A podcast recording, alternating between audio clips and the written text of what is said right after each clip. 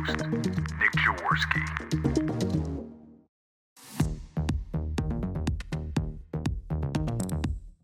We bring you the business of recovery because those struggling with addiction need you to be here tomorrow as well as today.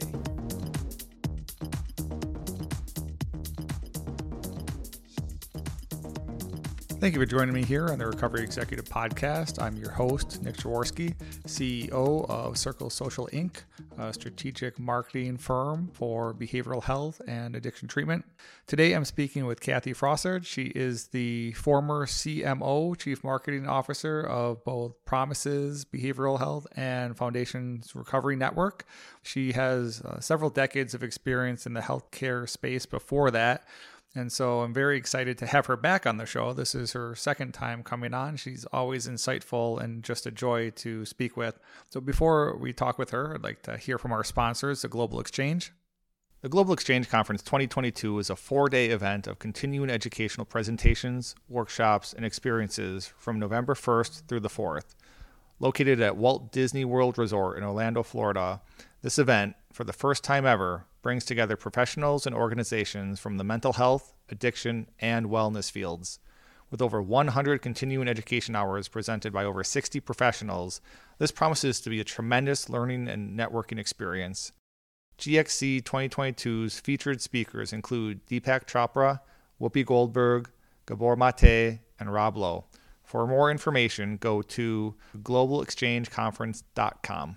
To preface this conversation, there's something that we've seen consistently over the past decade, a little more within the addiction treatment S U D space in particular, are operators who are trying to grow a national brand or roll up the industry, um, as it's often called.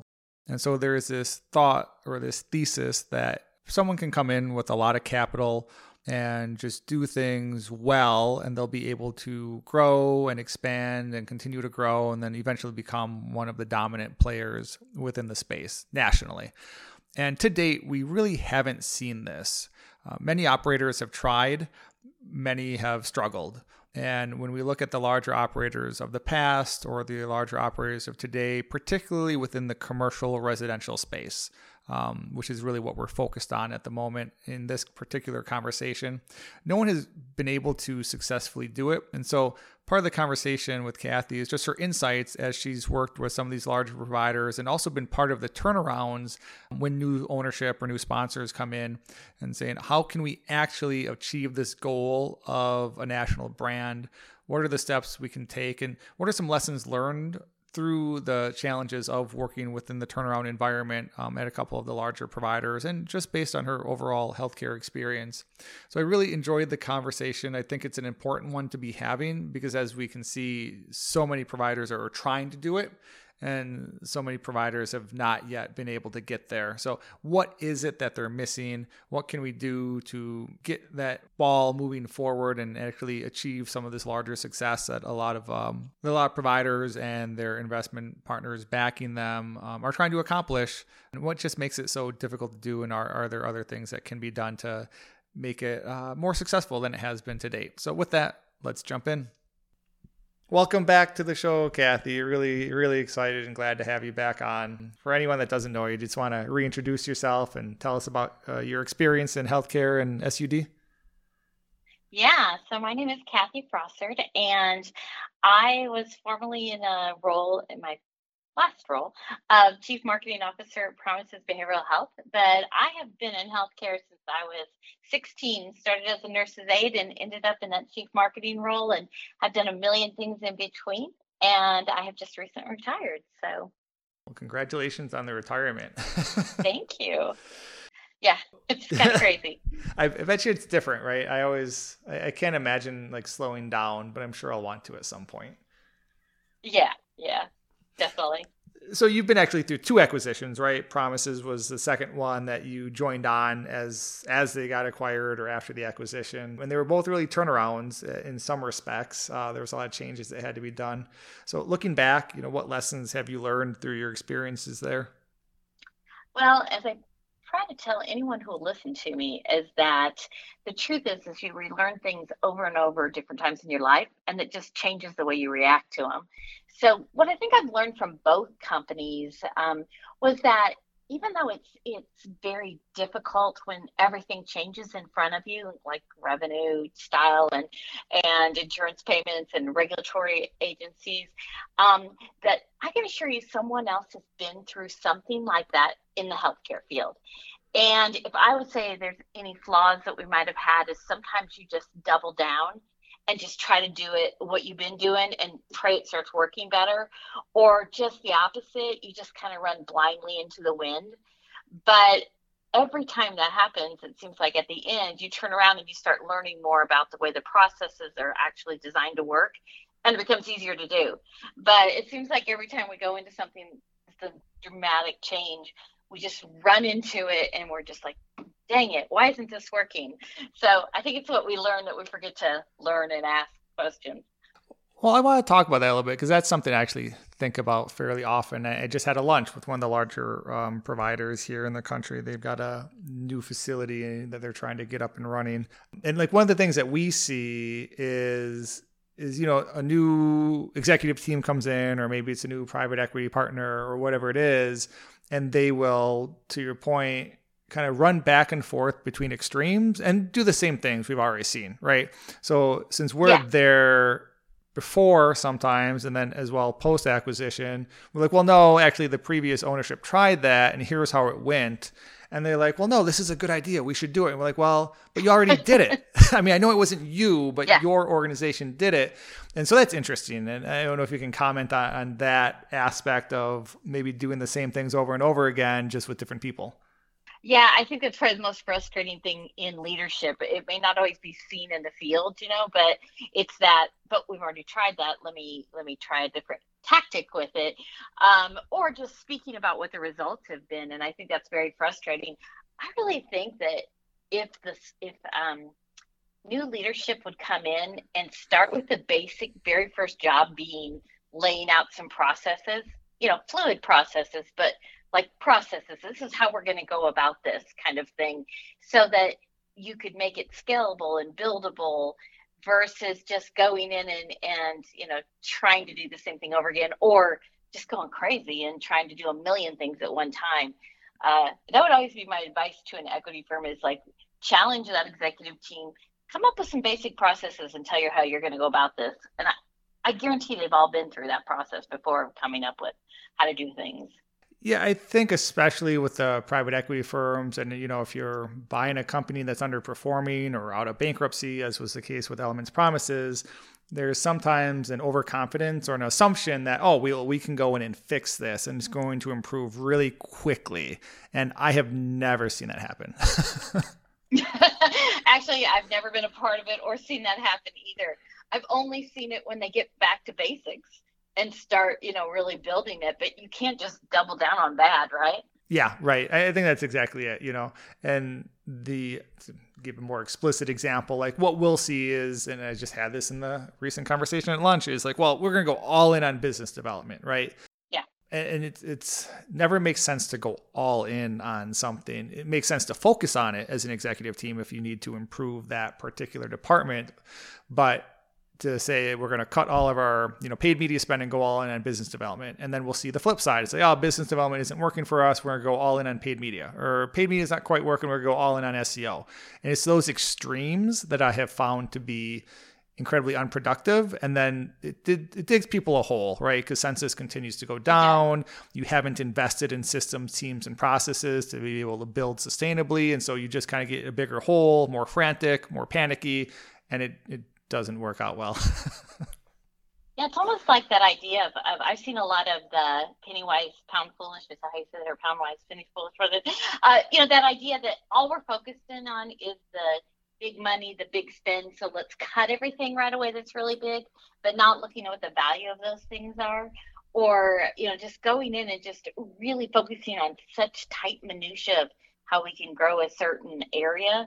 Then it just becomes really challenging because then we're over focused on one area and the other, especially with P P C and business development. Those seem to be the two favorite things to in marketing is like a seesaw yeah. for what executives view. Yeah, exactly. And there's, uh, to, to your point, there's a lack of building the foundation and investing in it because it's very hard to see. But usually, like when we're having those investment discussions with clients, and I'm sure you can speak to this, is it, we're having those discussions at a point where they've started to hit the panic stage, right? And so yeah. then at yeah. that point, you're kind of out of capital, you're you're got a certain level of stress and pressure on you, and so suddenly investing for the long term is just a very difficult proposition to get across and approved. Don't you think that actually starts to come from the fact that K P Is are set so um, unobtainable because that's what they want, or what someone wants, that amount of revenue, or they want this amount of admissions? And the truth is, is K P Is have to be done in, in intervals, and they have to build on themselves.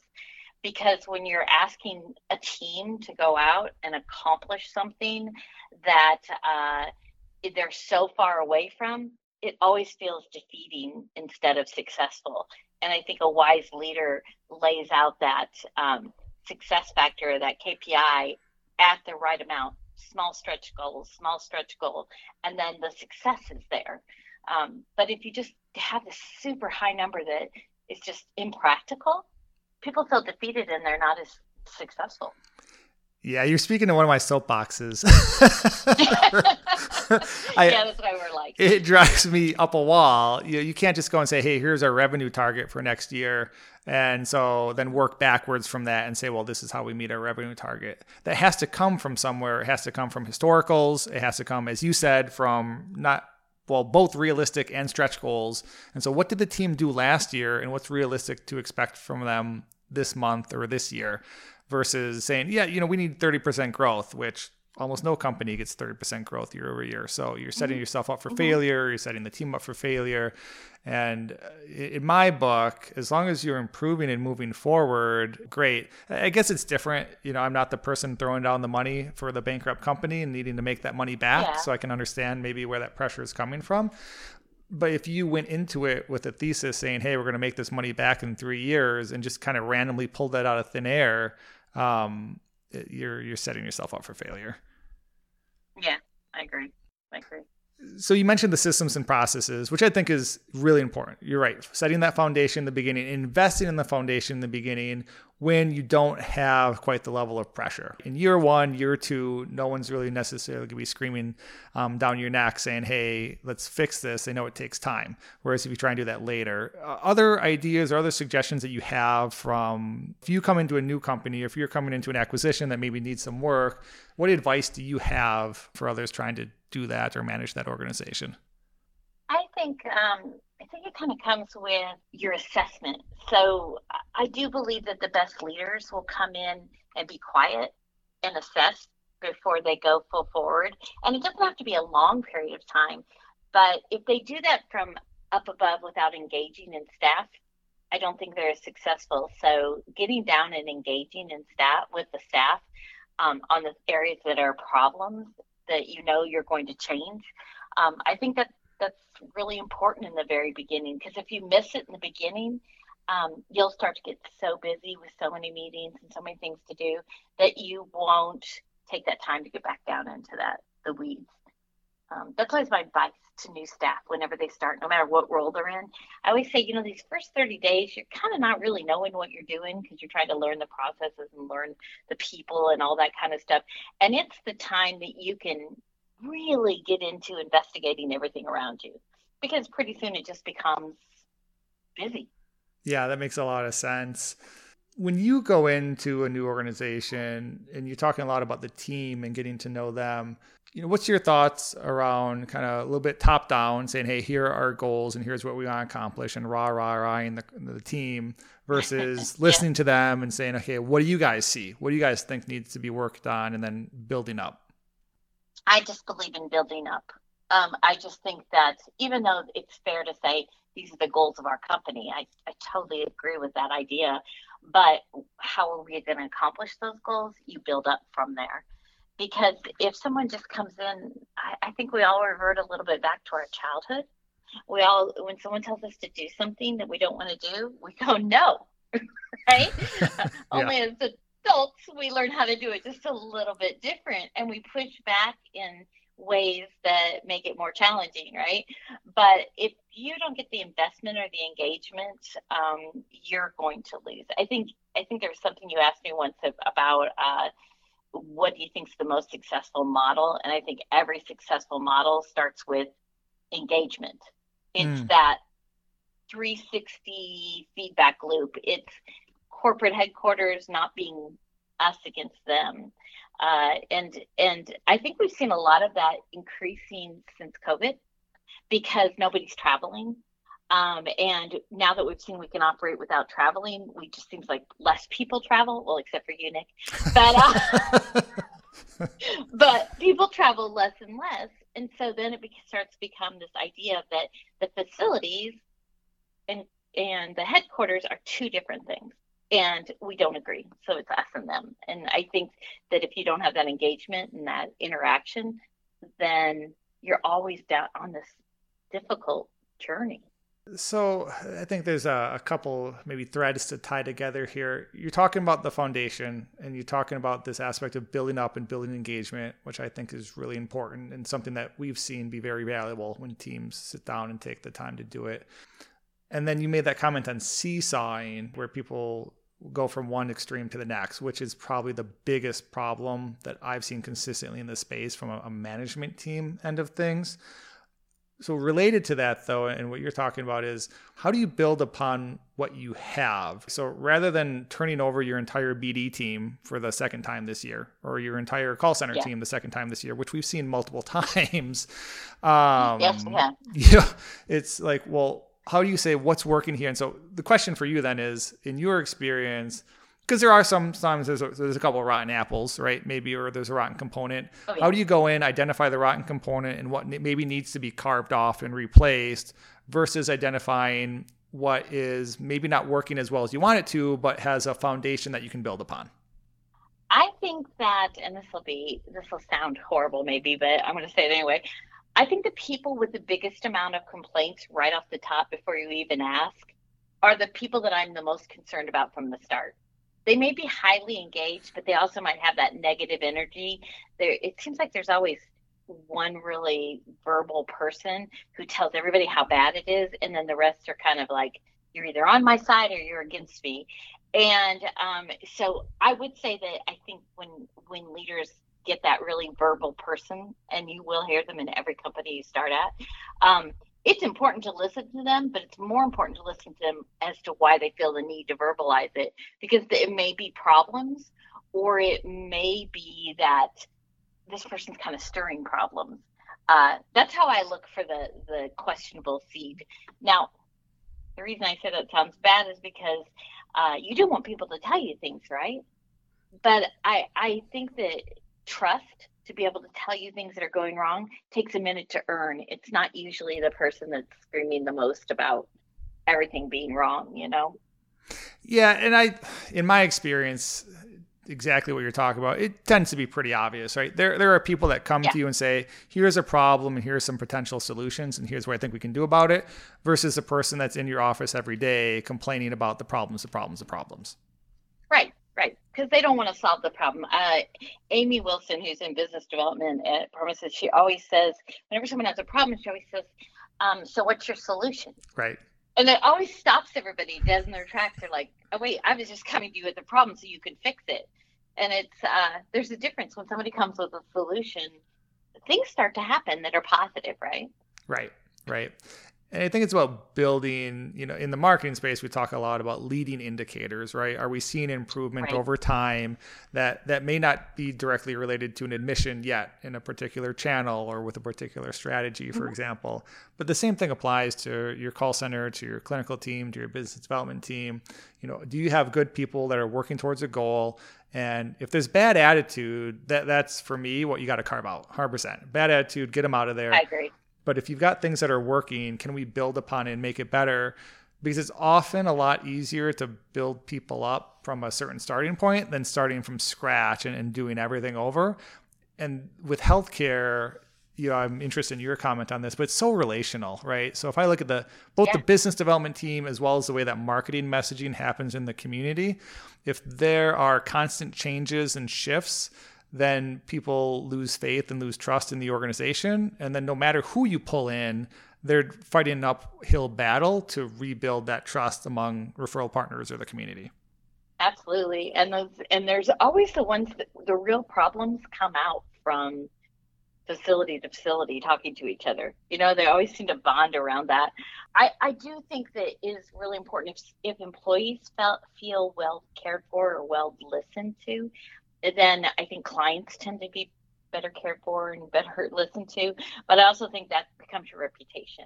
It, one of the things I noticed in both organizations that I worked with at the very beginning was uh, the experience that a patient had when they first arrived. The facilities that had really great um, interaction and welcoming with the team to the patient and, and that experience always had really good reputations. The ones that made people wait, you know, or or they were always saying how understaffed they were at the beginning or something like that, then that tends to be a really bad reputation that spreads. And um, when it comes to our industry, especially S U D, it's like that industry relies on having a good reputation, and your staff are the first ones to spread a bad reputation. Yeah, that's right. And the way that we see it from the marketing side is, so let's take a Google ad call, and it's roughly one hundred fifty dollars in most places across the country for most geographies. That's going to remain flat no matter what you do if you're reaching into a market that isn't very familiar with you. But if you're in a, a targeted geography that knows you, and to exactly what you're talking about, you're starting to build up a positive relationship in that community and a positive reputation, then you're going to see your C P A drop. Or your C P L drop. And that's right. Not happening because the marketing team's doing better. That's happening because you're building a reputation in the community so that when people see your messaging, they're more likely to act on it than they were before. And I think it's a critical distinction that a lot of providers have missed is it's not the back-end marketing. It's actually the clinical community reputation component that ultimately drives a sustainable marketing spend.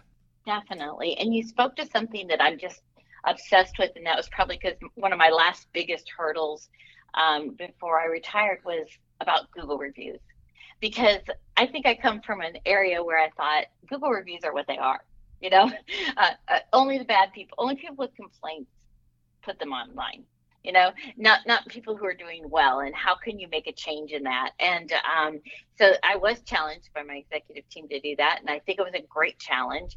Um, to work on our Google reviews. And it's not just how many you have, it's really just the meaningful thing. But what surprised me was I looked at other industries, and what most bad Google reviews come from the minute someone walks in the front door, right? Mm-hmm. So why would that be any different in our industry, right?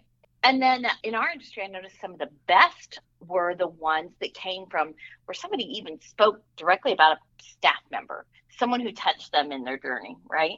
Mm-hmm. And um so there is not a doubt in my mind that when someone Googles us and, you know, picks up one of our ads on the top of a page, that no matter who the company is, they are looking at the Google reviews. And and that's just another way of communicating in this new industry, that's te- this new world that's technology-based instead of just community-based. So you can't limit it to the community. You have to you have to talk about the internet community and, and how important that communication is and that reputation is. Yeah, that's exactly right. I mean, I think I've commented before on the show that, you know, on our data, we'll see a ten to a twenty percent increase in cost per call on Google Ads once their rating drops below four.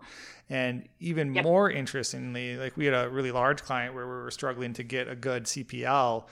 And they, they had a decent Google rating, but then we dug into it. And over the past twelve months, they had a really poor Google rating. So even though their aggregate score looked decent, people were still going and looking at the past six reviews, and the past six reviews were all one stars, you know? And so the patients and consumers are pretty savvy, right? They understand it's like, well, look at this, but also dig into the reviews, and oh, the most recent ones are bad. Something's happened at this facility. It's changed. It's not as good as it used to be. And that directly impacts our ability to generate inquiry volume. You know, when uh, a family member is looking at the Google reviews, they're looking for what will resonate with my loved one that I want to have go into treatment, that this is a good thing. And when a patient is looking at the Google reviews, they're looking at what excuse can I have not to go into treatment? um, you know, right? That's right. Yeah, that's very true. So we just, so we definitely, you know, we're looking for different kinds of Google reviews. We're asking, I think, good questions. And I think the Google review is just our, um, it is our public patient satisfaction survey, you know? Yeah. You got to kind of think it like that. Yeah, I think it's really valuable. Teams don't look at it enough because it does. It's a reflection of the experience that patients are having in the facility.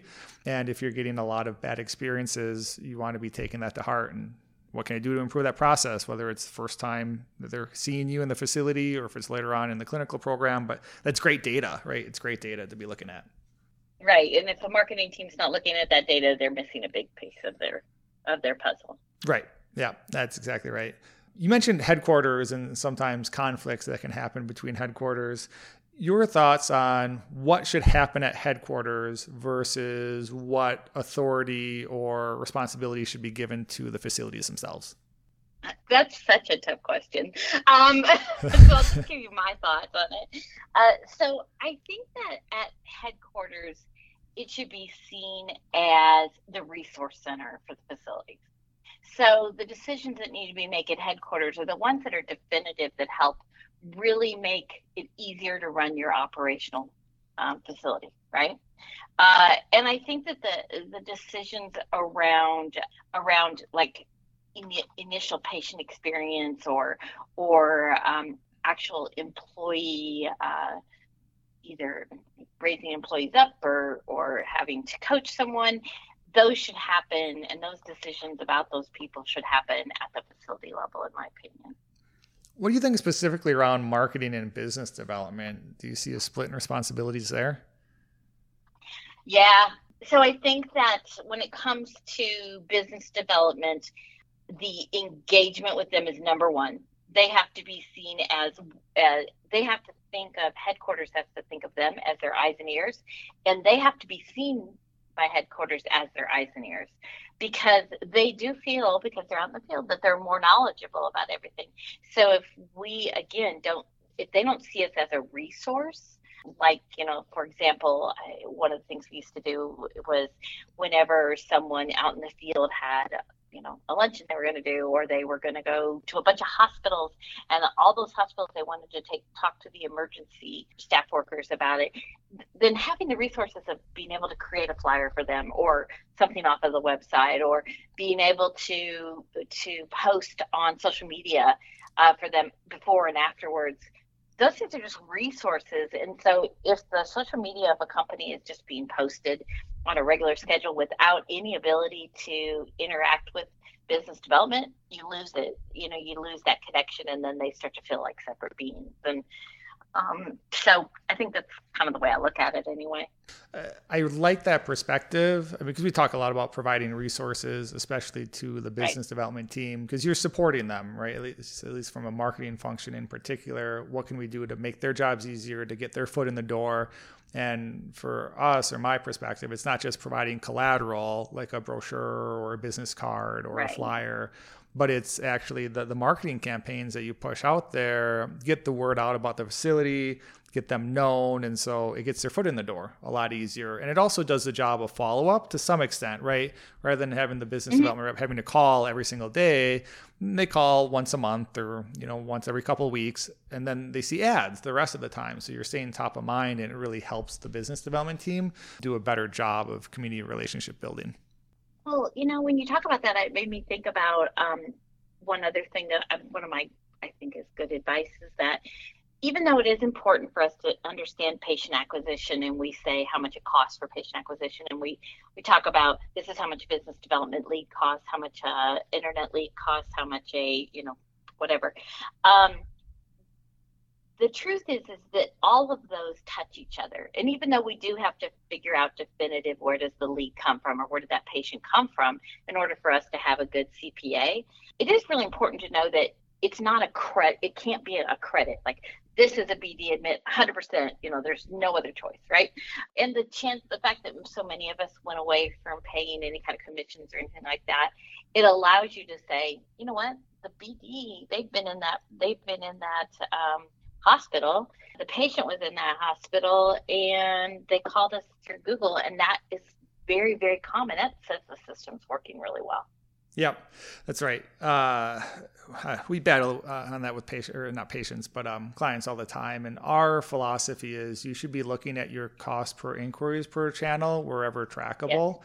But what you really want to look at is just overall metrics in terms of total inquiries, total admissions, um, and your costs across all of it, mm-hmm. versus trying to be really granular. It's okay to run those numbers. It's valuable, right, to see yeah. in a general sense what you're getting.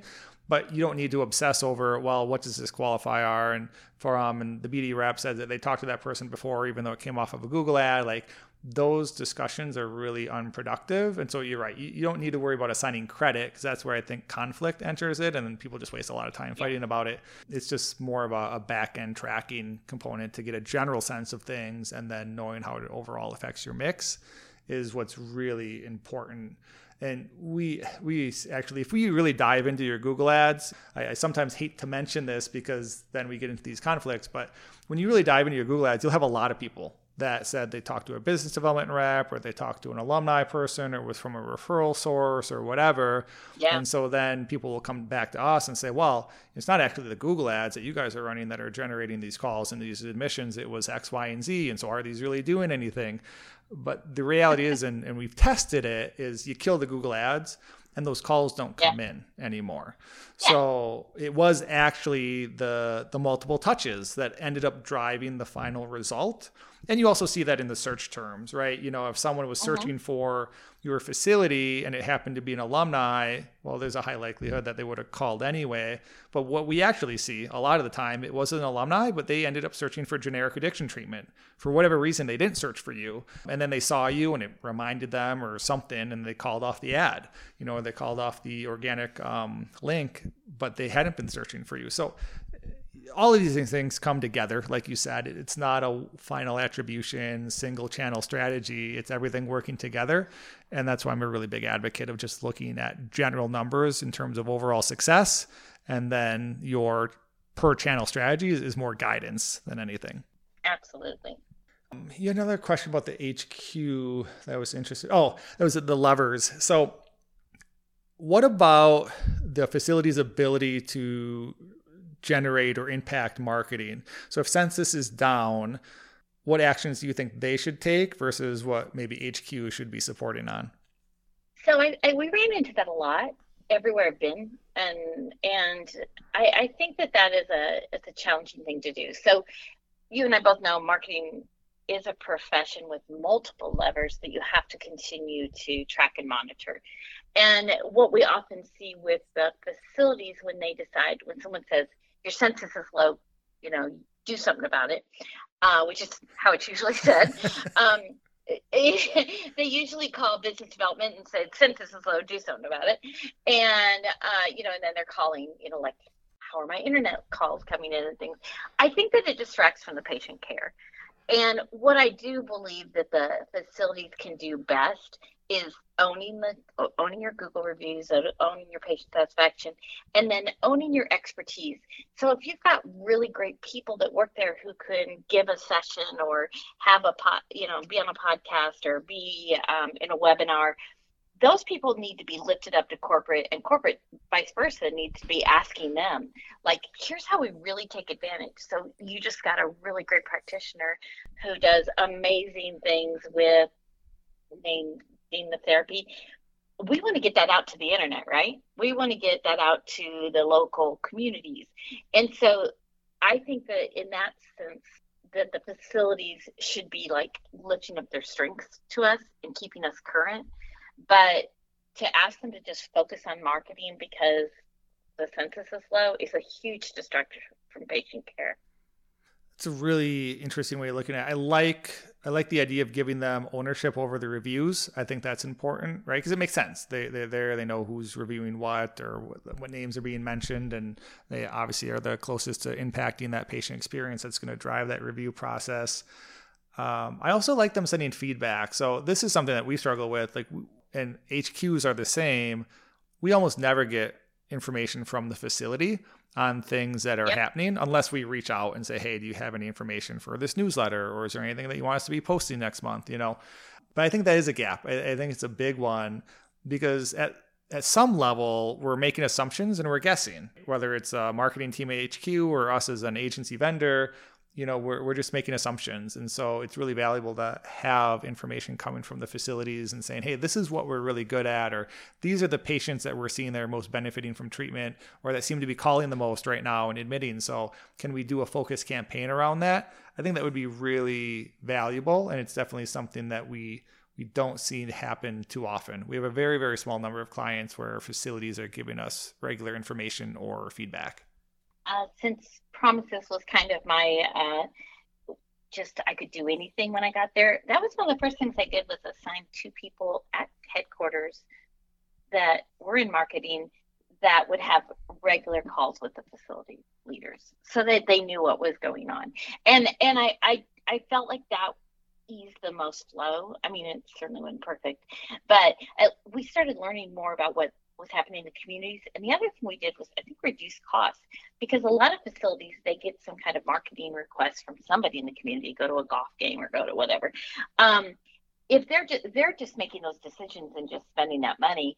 But if you're in partnership with your marketing team, they're not going to spend that money if the marketing team's like, well, let's talk about this. Like, what does, I, I had an experience where somebody bought a whole, you know, for an advertising at a golf at a golf tournament um, for the symphony in the city. And I was like, so tell me how that gets us patients. Let's, let's, let's walk back into that. Right. Sure. And, uh, but you, they don't know, they're just trying to get their name out there because they're being told to market. Right? Yeah. Yeah. So I think, I think that is, I think that partnership is probably prone to the most successful interaction. Well, you know, I actually had that experience at Disney. We had, when we were running the schools, marketing was always just kind of managed by corporate. And I see this happen in facilities, and then it becomes a sit on your hands, kind of wait for them to do something for you approach, where it's like, well, corporate's supposed to be managing this. We don't have admissions. And so I guess we got to hurry up and wait, you know, which is not what you want happening. You want them taking some action and some no. ownership, right? But then when they did right. give us a marketing budget, they gave each facility a marketing budget. And this was when I was in China. So they're like, hey, Nick, here's five thousand dollars a month to market your facility. I'm like, I, I don't know what I'm doing. Like, this is yeah. not my my home culture. So you just right. kind of gave the money to the sales team and said, go spend it, because, you know, we don't know. But yeah, so I, you're right. There's got to be some feedback. There's got to be some guidance, and there's got to be some training, because otherwise they'll spend the money, and maybe they'll even spend too much oh, money. Oh, that's a guarantee. You give people money, they spend it. Yeah. That's right. But I don't think you want them buying a golf ball at a tournament for the symphony. I'm just saying. Right. You know? Right. Exactly. The reality is, again, marketing is a skill set, and you have to have experience with it. Yeah. And most people don't know what to do with it or where to spend it, you know? And so it is very valuable to have that, that loop. So we've talked about a couple, um, maybe some do's and don'ts and some things that we've seen. So what about on the preemptive end? So anything related to what you're talking about, if uh, you're looking at an acquisition, or private equity firms looking at an acquisition, anything in the due diligence process that you think has maybe gotten missed in the past that you'd recommend maybe taking a double or another look at? Yeah, I I think um, I've been amazed at due diligence related to marketing over the years, and not just in uh, substance use disorder, behavioral health, in all the areas of healthcare. It's often they get this little marketing packet and they're like, yeah, we've got one hundred websites, and we've got, it's worth this much, and this is worth this much. And there's never anyone that takes the time to question back um, what the real value is. And so what happens is, is whoever acquired it, you know, the team that acquired it, they have this expectation that, man, you're about to expand your marketing ability so huge. And the truth is, is that, A, if a website's not built out, it doesn't matter what name you have. If it, if it's not well organized or well worked with, and you don't have a marketing structure around it, it's just another website. It's just another U R L. And I think that that and the idea of that, that's one of my biggest things, is like, when you do due diligence, spend an extra buck if you can, or have someone do a deep dive into the website. Don't just assume that these are all worth just millions of dollars because it's got a special name, a special U R L. Do you know what I mean? Yeah, no, that's a good one. We've, you know, I've commented on that before with American Addiction Centers in particular, right? I mean, if you look at their public filings, back when they were making public filings, um, you know, they have millions of hits to their website every single month, but they still didn't manage to get much patient volume from it. I mean, actually, I was just looking at the twenty seventeen data, so I know this off the top of my head. There you go. They, they were getting about nine hundred ninety-five admissions a month off of around eight million website hits. And those exactly. admissions were not just S E O, those admissions were across the board, right? So it just goes to show right, eight, right. eight million hits a month, and they were still getting like a zero point zero three percent admission rate off of it. So traffic obviously does not translate to business opportunity, especially in the behavioral health space, because it's very local. And so if you don't have a local presence, a lot of those, a lot of that traffic, even a lot of those calls are not overly valuable because people are less likely to travel for treatment, especially nowadays. Yeah, I totally agree. And I think the other thing is, is that the days of um, people becoming patients or, or looking at us because of the name of the organization have kind of gone too. People don't look necessarily, they don't search for a big organization. They search for the local name of the facility, right? Yeah. And, um, but my experience is, is when um, uh, organizations being acquired, they get very excited about the name of that, you know, or that this, this organization is so great, right? And, but if the facilities aren't great, that could be a very misleading value. What are your thoughts on that whole idea, that whole thesis of having a national brand? I, I definitely don't have an answer to this, but I think about it all the time because we've seen the struggles, right? We've seen the struggles with whether it's Foundations or Vertava Health or Promises or American Addiction Centers, right? This this idea that you can build a national brand in S U D and that that is going to then work in your favor in terms of um, you know, patient acquisition over time. You know, do you think that's viable? Do you think it's doable? Why or why not? I I don't have the definitive answer either. I don't think it's very viable. I think that um, I think it's been proven time and time again is that uh, people look to the local environment. And so having a brand name that's associated with a, a local um, facility, it, it doesn't add a stamp of, you know, approval or any of that, you know, that I think it's more important that the focus and energy be facility led. I actually think all the marketing should be based on the facility information versus based on the corporate, you know, I just don't, I think it's something people want to have happen, but it's not, it's not always very realistic. And until you get to the big, like the hospitals, the big hospitals that we, we all go to, I mean, until you get to the big brands, and it takes a long time to get there. I don't think there's much of an influence on that. I don't think that's what people are searching for, but and I haven't seen people searching for those. Yeah, yeah. So I, my thesis is, because you're right, there is nobody that's accomplished it yet, and so there's no data saying if it's successful or not. Um, I think there is potential for it, but much more so on the referral end of things. So if you can become yeah. a provider of renown and you're known for high quality care, I think there's a good potential for nationally making it easier to go into new market, right? And say, okay, yeah. we are, we're Hazleton. Hazleton's a good example. We're Hazleton. Everyone knows Hazleton. And so mm-hmm. if I think Hazleton's taking over this program or building a new program, they are going to be able to get some initial referral volume just off of their name. Yeah. Whereas most providers have not been able to build that reputation, but they've, I think they've looked at it as the name being widespread versus the name having a, a certain cachet related to the type of care that's provided or the quality of care provided or something around it. I think that's what needs to happen. Because if you look like Mayo Clinic, right? Mayo Clinic is probably another good example. If, you know, my, my dad, unfortunately, you know, had cancer um, and we went through all that, and he, he lives in Oshkosh, Wisconsin. We didn't have a Mayo Clinic near us, but we did in Minneapolis. And so to us, that was a big deal. It's like, well, it's probably worth the five hour drive to go to Minneapolis because it's the Mayo Clinic, right? And they're, they're really good at what they do. And so I don't think anyone's gotten that across in S U D where it's the, the referral partner or the consumer is saying, hey, this person is so good at what they do. Wherever they open up, we would want to send someone there. And I think that's what's probably missing. And I don't know how easy it is to build an S U D versus something like cancer that is more well known currently. Well, I think you have to remember, and as much as we try to get rid of the stigma, there's still a stigma there about treatment. On, and um, so it's not as frequently spoken about, where we all are in that fight for cancer, right?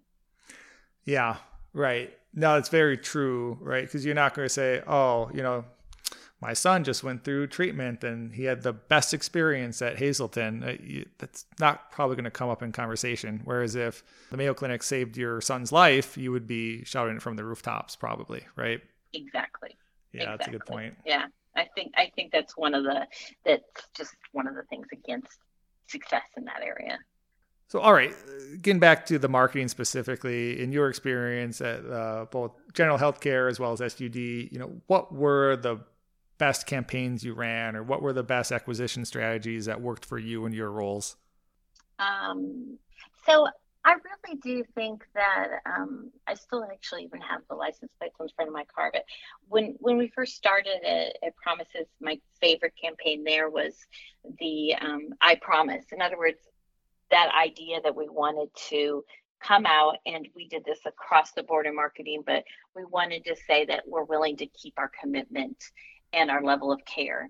And I think if you can stand behind that and bring that up, then it's even more successful.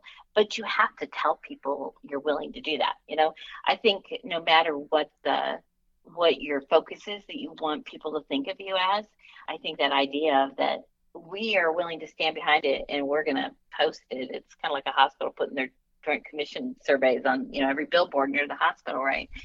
And and with I, the I Promise campaign, we, we worked it for over a year. And the key to that one was about getting people from the facilities that provided care talking their, what they promised to do and what the facilities promised to do and what we promised to do to our cities and things like that.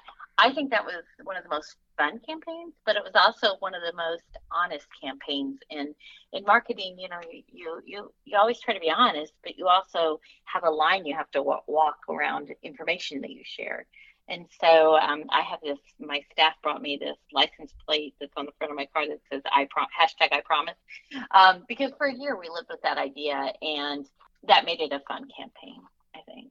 What about channels specifically? So like I know, for example, you ended up cutting down a lot of the Google ad spend over time. So any mm-hmm. recommendations on channel strategies? Yeah. Yeah. So the only reason I could put down the Google spend, and um, I wouldn't have done it as much maybe as I as I did, but just, you know, you're in a different state with each organization, but is because we did uh, cross-channel marketing.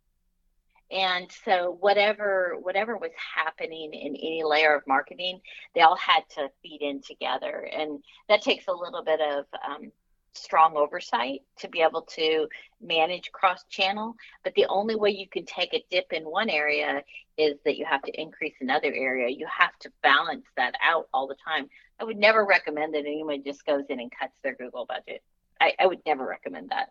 I would only recommend that if you if you need to, because your company's in a certain way, dip your Google budget, then what you're going to need to, on the other hand, is increase a balance somewhere else. You're going to have to change that marketing lever so that it all comes together. Because just just like we talked about earlier, just getting rid of one thing or only focusing on one area of marketing is not successful. This is a This is a, it takes up to fifteen times before people remember your name, you know. It, it takes that um, marketing campaigns take multiple touch points in order for it to work. And um, so you have to consider that. I guess that's, to me, I, I look at it as a completely multiple channel marketing approach. I think part of the value there is a certain commitment to a spend as well. Like sometimes this, there's, there's yes. this idea that if we can just minimize the spend, that's that's the best thing that could possibly happen. But I actually look at it differently now. And this is something I've learned from experience as well. I think both personally with Circle Social as well as clients that we work with is just because census is good doesn't mean you should cut your spend. Amen. Because it hurts. Amen. It hurts really bad. yeah, I mean, when I was first growing yeah. Circle Social, I actually used to do six months on, six months off with our spend. And I did that intentionally because you're, you're growing, right? There's only a certain volume of new yeah. clients that we could take on and maintain a level of quality. I had to stop and build systems and build up talent and all that kind of stuff. And so I didn't intentionally stop it, but it was always a pain getting it going again and getting the, the inquiry volume back up for ourselves. And we've also seen that with clients. We've had clients that said to us, hey, look, census is great, kill the spend or bring it down. And then suddenly three months mm-hmm. later, now we're worried because census is low. And really you should just say, hey, look, we're going to take whatever it is, four percent, seven percent, ten percent, depending on your goals. This is our marketing spend as a percent of revenue. And we are just going to commit that. And it will help you be more stable in your census and help you be more successful rather than the peaks and valleys. Yeah, you save a little bit of money for three months, but it ends up biting you pretty hard uh, three months later. I think that's the best strategy. I mean, I just always spent exactly the same every month on Google Spend. It's, it's almost one of the more predictable ones, right? It is. And right. uh, yep. once you get to that right amount, you just, that's your spend and you shouldn't, you know, you shouldn't hold back because you got lots of patients, because you're not going to have lots of patients.